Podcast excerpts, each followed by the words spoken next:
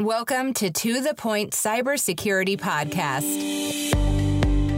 Each week, join Eric Trexler and Carolyn Ford to explore the latest in government cybersecurity news and trending topics. Now, let's get to the point. Welcome to To The Point Cybersecurity. I'm Carolyn Ford, and today we are picking up mid conversation right where we left off with our last episode. We're talking to Dave McDonald. He is with Navy Telecommunications, Information Technology, and Cyber Operations. And I have just asked him a question about bring your own device and what he thinks the future really holds. So we're picking up right after I asked that question, he's responding to it. The rhetoric or the, I'll call it the, the aspirational capabilities and requirements targets that you hear from our senior leadership, from folks like Mr. Dana Deasy and from Mr. Aaron Weiss uh, up at the Don, um, is that uh, you know we will not turn the clock back in terms of capability. Yeah. So so there's some folks working really really hard right now trying to trying to design that, trying to figure out how we're going to govern it, trying to make sure that the programs and budgets are there to deploy the right technologies on time, you know, the endpoints are going to be tricky. I, I, I, think where this takes us is to a CYOD, um, you know, where where I will uh, I will give up my personally owned, you know, three hundred fifty dollar HP laptop here, and uh, the Navy will issue me uh, some governed device that um, that is mine to take where I want, you know, connect to Wi-Fi where I want, um, you know, it won't be a classic VPN. I think it's going to have to be a much more agile approach to to a VPN approach. We've got we've got mobile laptops now on NMCI with VPNs, and there's a whole bunch of things that don't work on them, mm-hmm. right? And I think all the services have their example of that. So, we'll but that is aligned. It's it's aligned with where the industry is going, and and I would even say, Dave, handing out a laptop. I mean, I, I've been in commercial industry now. Let's see, since I left the army, 96 probably 95 and i've always had a laptop yeah. I've always had a company phone or access to a phone. It's it's just something you get issued, almost like when I was in the army. I got a K-pot, I got a rifle, I, you know, I got all my gear. Um, you would think that that would not be a stretch, and that would be easier to secure in some ways than the laptop or computer that everybody's using at home, or even assuming people are going to have a home system. I, right. I understand mobile devices, phones, maybe limit the accessibility to something like that. Um, but but you would think that they would be able to that we'll be able to figure it out. Yeah, and and you know, uh, there's the ever the ever present issue of uh, of cost, right? Uh, you know, and and I, I always say, you know, scale scale is its own innovation problem, right? And yeah. scale is most certainly its own cost problem. You know, the the the the the, the cost of um, sort of the uh, the occasionally recurring technology refresh for you know more than a million endpoints, you know, just for the Department of the Navy of some form or another. In addition to you know office office equipment uh, and and mobile sort of CYOD type equipment uh, some some reasonable refresh rate, right, factored into your program, and then the operations and sustainment, license costs, uh, support costs, patching, having them integrated into some type of you know zero trust governance environment where they're reasonably monitored, you know, with SOC type type sensors and analytics. Um, you know that that's as they say, bring money, right? I mean, that, there's there's a whole yeah. sustain enterprise sustainment cost that goes with that. So those are the kind of hard trades that that have to get made. Just because we can declare something feasible doesn't mean we can afford to do it. So the real challenging times ahead. Um, uh, I guess I put it this way: it's in some ways it's a it's kind of a good problem to have. You know, years ago, before before the the pandemic hit, um, that was months. That was only months ago. Yeah, you know, but but I mean, for the for the better part of ten or fifteen years, I mean, some some of my professional history includes includes some experience with uh, with collaborative tools. You know, back in the '90s, like 1996, I was on a project team working for NSA and the NRO and a few others, figuring out how to bring um, nascent collaboration capabilities into intelligence community networks. 1996, right? That was before Facebook and before LinkedIn and before Twitter and uh, all that Instagram and so forth. Those were the days of AOL and CompuServe. Exactly, right? So, so I've been a sort of impatient uh, so, sort of person saying, well, gosh, if, if we could do that back in 1996, yeah. we'll figure it out. Why is it taking us so long to get to a, a full featured, you know, uh, IP collaboration services culture? Why, why did it take till 2020? Well, I'll tell you why. It, it took a global pandemic. So this well, is kind of a good. It's a good problem to have. It's it's accelerating it's going to accelerate a necessary change for us, and we'll innovate our way through the governance and the design and the cost and the deployment and sustainment. We'll we'll, we'll figure that out. We're, we're the world's greatest defense department, world's greatest intelligence community. Um, you know, so as clouds have a silver lining, you know, one of the silver linings of global pandemic for us is we can get on with the future, right? Right. So, so Dave, go ahead, Carolyn. Well, in April, you talked about some of the programs that you were hoping would accelerate, like JEDI, to help yeah. with these problems. So I want to know have any of those programs accelerated, come to fruition, helped you out with this very problem? Um, I'm uh, sort or am I not allowed to ask that? well, my, my lawyers advised me to keep keep quiet on JEDI. It's it's still they're in, coming. They're coming. It, it's still in it's still in JEDI land. And if, if I'll, I'll put it this way: if if the Honorable Dana Deasy is cautious about talking about JEDI, the um, you know the the field rat Dave McDonald is going to be really cautious talking about JEDI. But we're all looking forward to JEDI and and things like it, right? And a, a ubiquitous, pre-provisioned, um, adaptable, agile, s- sort of compute capability space. Yeah, yeah, capability I mean, so, space. So, so Dave, yeah. That's huge, right, for I, our future. I, I think this is a mm-hmm. difference, though. You're you're in this massive multi-million person enterprise, right? Five million, give or take, in, across the DoD. Things don't move quickly. Yeah. Right. You're, you're trying to procure cloud services. They will accelerate, but but we've got the acquisition problems. We we've got the who picks which technology. How do we interoperate technology wise? If if I needed to spin up Amazon for my team, I, I, mean, I would just get it done, right? We use a pro card and, and, and get it done, put a PO through, take a couple weeks, maybe, which I get frustrated with.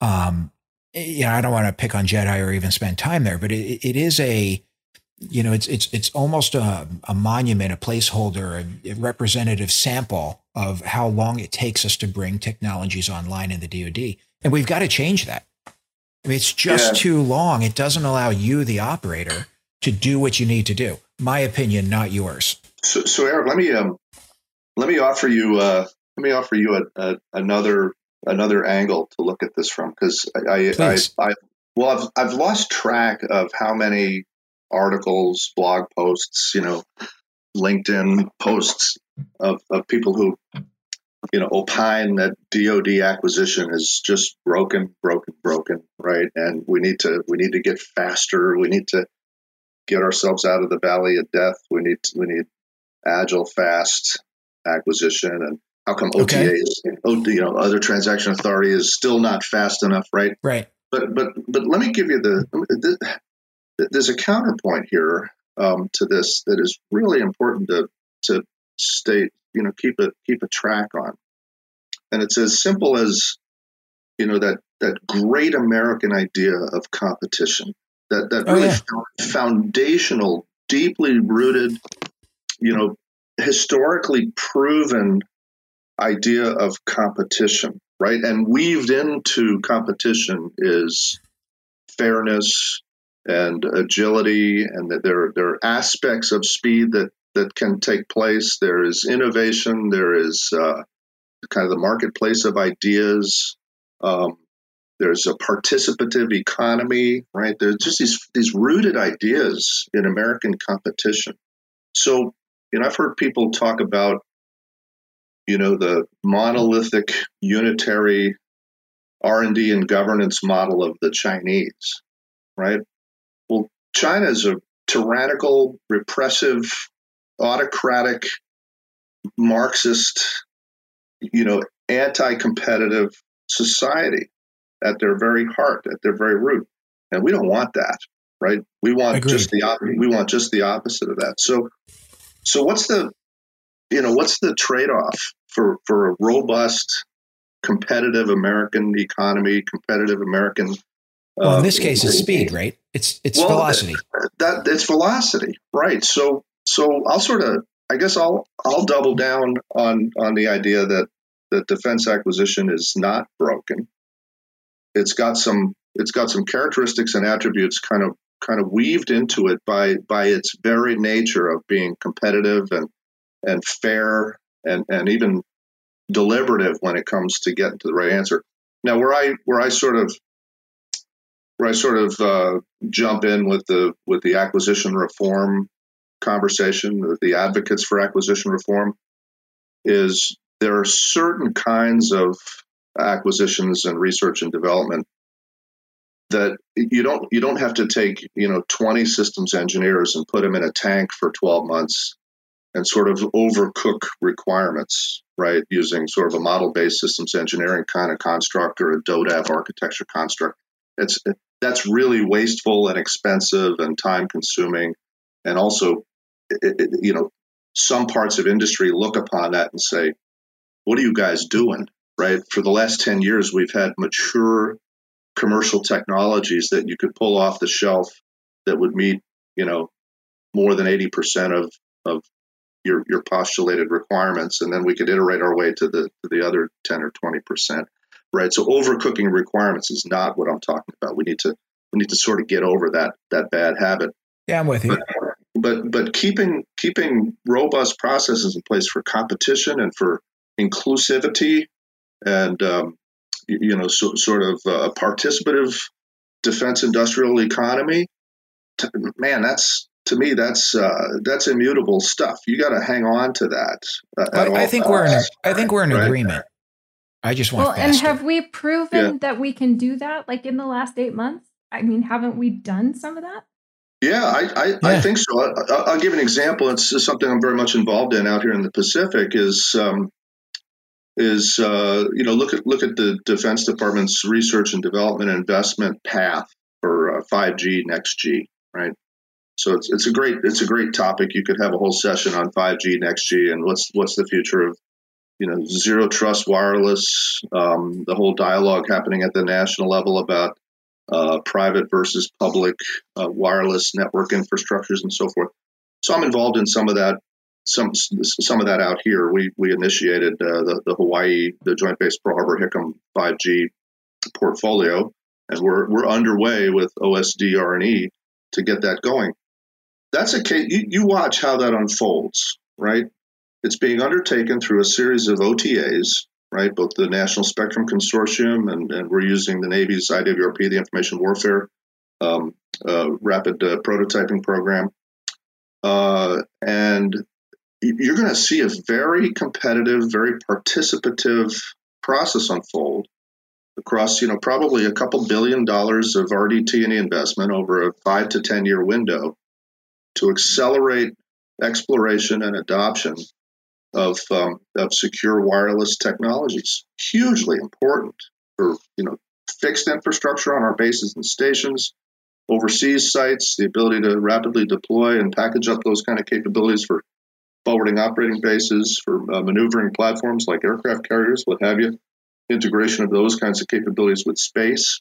Um, hugely important. Uh, you've been reading the articles about uh, joint all domain command, command and control. There's a nexus uh, with 5G next G there that's really critical. Coming back to the original point of conversation, though, I, I think what you're what you're already seeing with the 5G participation by industry is it's a hugely interesting, dynamic, you know, lucrative, you know, really open-ended, competitive environment for anybody that's got something to bring to the table there, whether it's a niche capability or the overarching, you know, sort of um, mobile network operator type of, you know, the big AT&T, Verizon, T-Mobile, you know, the big players in, in telecommunications and, and wireless. Everybody's going to have the chance to play in something as interesting, diverse, and, and integrated as 5G, next G, and, and the future of secure wireless. Um, so So that's an example. Now, now, and that's pretty quick. Yeah. Well, yeah, and and um, through OTAs and R and D money, there's all kinds of things you can do pretty fast, right? You don't have to get stuck in the RMF, you know, seven step death march. You know, you can you can you can hit the easy button on on some things. The question is, I said a few minutes ago, scale is its own innovation problem. Mm.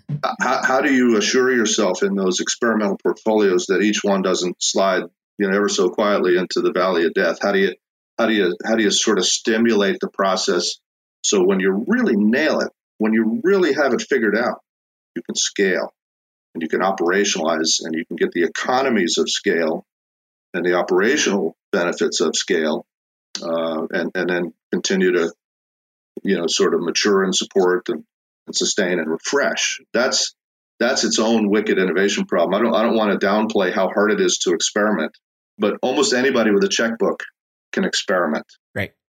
It takes some real wherewithal to go enterprise level. To go enterprise and scale yeah. and sustain. That really takes some leadership and some thought processes and some cultural change that that we haven't entirely figured out. The Valley of Death is one of my favorite subjects, if you can't tell. Uh, but this 5G thing is going to be really fascinating to follow over the next uh, three to five years. Is um, you know, at what point do we sort of say, yeah, this is this is a game changer. It's a force multiplier. Let's get on with it. Let's start executing at scale. I, will tell you, the Chinese are already executing at scale. So, is 5G in place now with you guys? Yeah. Uh, in, in, to a certain some, degree to it's in in some small experimental pockets. Okay. Yeah, and, and that's what find, you're saying. We might fall into the valley of death. I'm not familiar with the valley of death. Oh gosh, Carolyn, that's uh, you could you could. that's you a podcast in itself. That's a podcast in itself. The Valley of Death.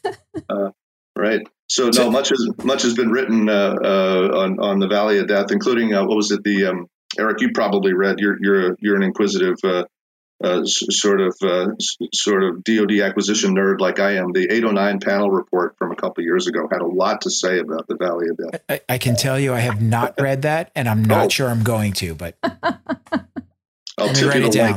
I'll tip you the link, Eric. It's, please it's, do. I think it's a three or four part volume set. It's uh, it's a solid 300 400 pages of light weekend uh, reading. Why would you read that? Oh, it's fascinating stuff. fascinating oh. stuff. Okay, Dave, I want to, I want to take you back. I want to go back to a young Dave, nine months ago. Yeah. Pre COVID. Yeah. If you could talk to yourself and say, if there's one thing you could do right now, what would you say? Oh, oh like one, either. one mistake you've made, one thing reflecting back, uh, uh, it doesn't have to be a mistake, but reflecting back over the last nine months or so where we've, yeah. where we've Go dealt with the March. pandemic what's one thing you would say, Dave? You're going to hit a point in time, and I want you to do this. Oh gosh, um, so it's only been nine months. This should be not shouldn't be that hard. So, so one of the one of the teams that I've I've got as part of our our, our overall uh, CIO group uh, at NCTAMS is the Knowledge Management Information Management Team, IMKM team, and we um, you, you, talk about you talk about staying humble and staying inquisitive, right? We had uh, for years we had talked ourselves into the idea that that our IMKM portfolio, our team, our services on SharePoint, you know, the way we undertook uh, user-centered design and some some DevOps type of application development was pretty world class, right? We we had talked ourselves okay. into thinking, man, we're we're one of the best in the Navy, right? We had benchmarks from IGs. We had, you know, people sort of pointing to our, our portfolio saying, man, you guys are really doing IMKM. And uh, it reminds you to, to always be questioning your assumptions about, about what you, your team, your organization yes. are really doing. Um, because we, I, will be frank. I mean, we and I, you know, as as as someone who's been there a long time, so I, was, I should have been there long enough to know better, right? We had talked ourselves into thinking we were so good and and and so complete in our thinking that we were ready for anything, and our value proposition was understood, and so forth. Truth be told, um, there's a lot more that should have been done, could have been done. We perhaps should have put more pressure on the enterprise to allow us to do things uh, a little okay. more completely.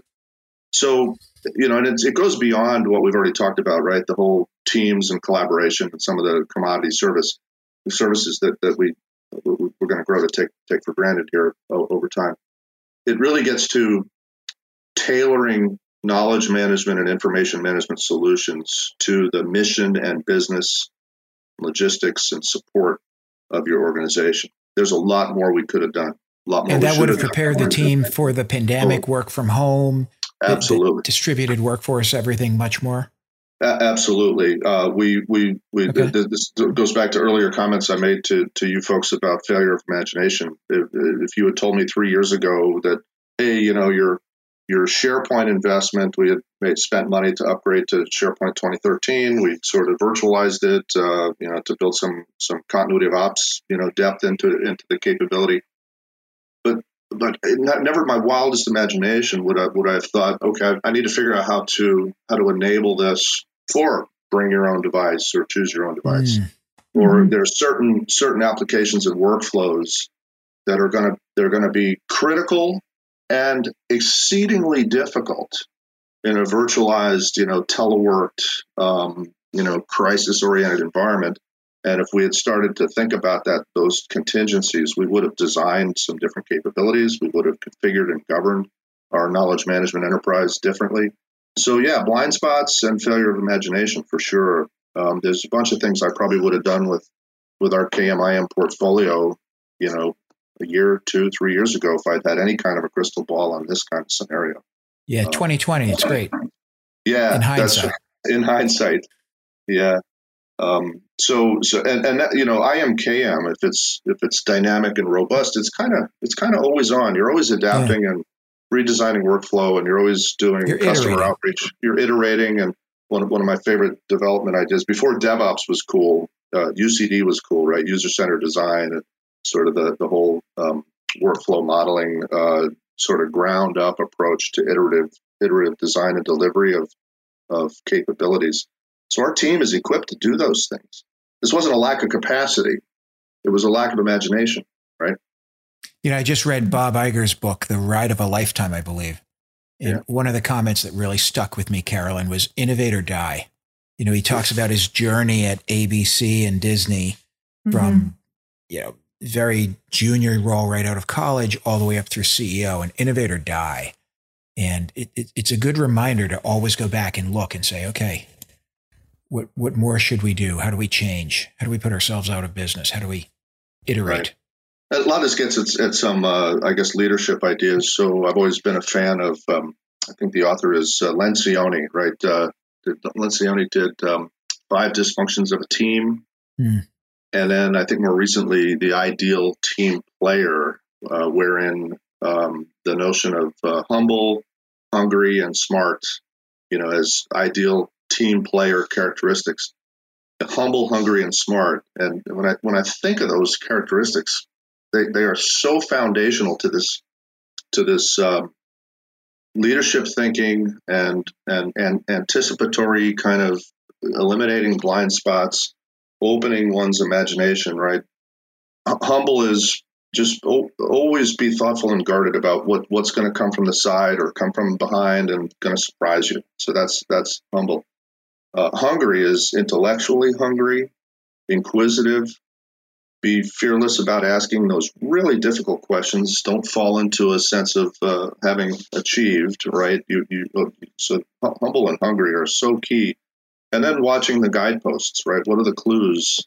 What's the art of the possible? So, so, so I like that's that's a book I'd recommend to everybody, and and we, we actually have incorporated into our um, our hiring criteria of um, nice. You know, this this looking for those attributes of humble, hungry, and smart. Um, humble, hungry, and smart. What's the name of the book again? Yeah, it's it's the idea is pulled from Lencioni's um, The Ideal Team Player.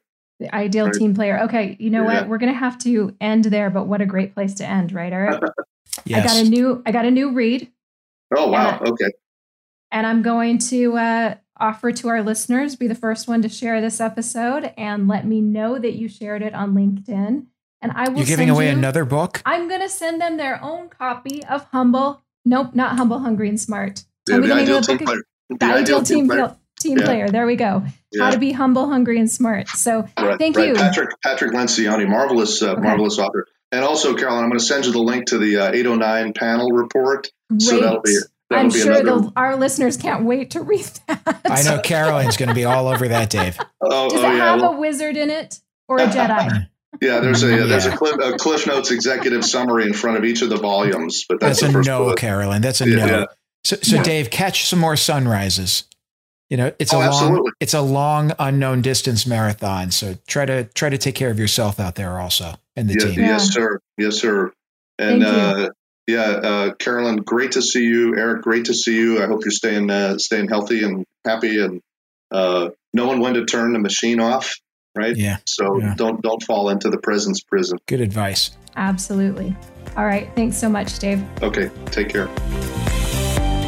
Thanks for joining us on the To The Point Cybersecurity Podcast, brought to you by ForcePoint.